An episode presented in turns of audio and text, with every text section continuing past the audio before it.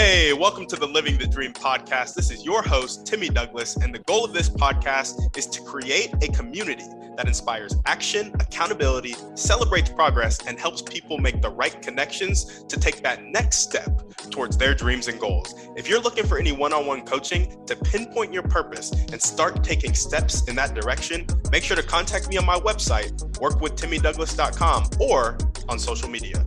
On that note, let's get into the show. All right, what's up, guys? Welcome back to another episode of the Living the Dream podcast. Today on the show, we're going through Proverbs chapter 3, verse 28. Let's get it. Do not say to your neighbor, Go and come again. Tomorrow I will give it when you have it with you. So, just for some context, earlier in Proverbs, and by earlier I mean one verse earlier, it says, Do not withhold good from those to whom it is due when it is in your power to do it. And all of this is in the context of like the Lord by wisdom founded the earth, and by understanding he established the heavens. And then it encourages you to not lose sight of these, to keep sound wisdom and discretion. And it talks about all the benefits of that. Then some commands, such as don't say to your neighbor, Go and come again tomorrow, I will give it when you have it with you. So if you have something good to give, go ahead and give it they want food, if they want water, if they want shelter, if they want a sense of safety, if they want the clothes off your back, if they want your attention, if they want your time, if they want your energy, if they want a smile, if you have it, give it. And that's kind of the interpretation I got here. And then it goes a little bit further. In the last podcast, I talked about our moral obligation to do good things, to do good deeds when we can. I think similarly, we're called to bear burdens with one another. And if you're not Christian, then hey, this doesn't apply to you. But I will say, when you bear a burden with somebody, it builds the best relationship. When you can go through adversity with somebody, come out on the other side, and still love each other, still choose each other, that's when relationships and intimacy really start to build, in my opinion. But, um, yeah, it kind of touches on this moral obligation I feel we all have to do good when we can be good to have so that we can give. And that's the second part of the moral obligation. So it's like, do good when you can. If you see somebody hanging on a cliff and they're about to fall and you can help them, you should help them.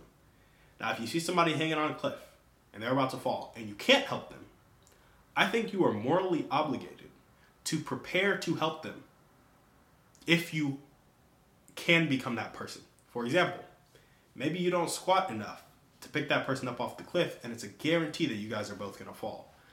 Well, as long as they're hanging on that cliff, you should be doing squats in preparation to help them off that cliff. It's weird to say we're morally obligated to do that because we are not responsible for another person's life, and maybe they want to chill on the cliff. Maybe they want to fall off the cliff. So be it, if that's the case. But if it's not the case, which for a lot of people it's not, you need to be in a position where you can help that person. And so if you can't, you should be prepping to help that person. And that's what this touches on for me. Because if you have to say to your neighbor, go and come again, tomorrow I will give it, because you don't have it with you, you should ask yourself the question could I have had it with me today? And this came into my life, and I'll jump back to the entrepreneurial application in a second. This came into my life when I saw homeless people in Charlotte when I was in college, and I was starting to learn about business. I was like, had I started learning about business when I was 14, I'd be in a better position to help them. Had I started acting last week, I would be in a better position to help them. And so, because of my irresponsibility, because of my inability to produce, I cannot help that person. I haven't done enough squats to lift that person off the cliff. I need to be squatting, right? And so that's kind of where my passion for entrepreneurship, my passion for business comes from. I've noticed that money can be used as a tool to impact people in a big way. And because I don't have it, I can't impact people. And then the question is, can I get it? And the uncontested answer is yes. Because I live in America, I have this knowledge, and it's out there for me to grab. So it's my responsibility to go get it so I can have it. So I don't have to tell my neighbor, go and come again tomorrow, I will give it, because I don't have it right now. But I can have it, and then I can obey by giving it, like I'm instructed to do right here in verse 28. So that's where it's shown up in my life conviction towards those dreams and goals. The entrepreneurial application here is really go get the bag. Like I just said, is my dream and goal. I think we're pretty much obligated to put ourselves in a position to be kind. And that means running a profitable business so that we can solve a problem sustainably for a lot of people who have that problem. Put yourself in a position to be kind by getting the bag and then sharing it with others. So, where do I want this to show up in my life? I want to use money as a tool to develop people who will go de- who will go develop more people. What do I mean by that? My vision is uniting 1 billion people around the world in a focused, consistent, unified manner towards raising the standard of living across the world to middle class America. And the only way I'm going to do that without pulling my hair out is developing people that develop people. Because for 1 billion people to move in a focused, unified, consistent manner, they need to A, not be worrying about themselves, and B, have great leadership. So I need to develop leaders that are going to develop people, that are going to move them in a direction that we have agreed upon beforehand. And it's very, very imperative that I understand throughout my whole life that the key to everything is people. You see it in social media, all these influencers getting attention, and when they get attention, they can monetize it. It's very similar, except there's something more powerful than attention.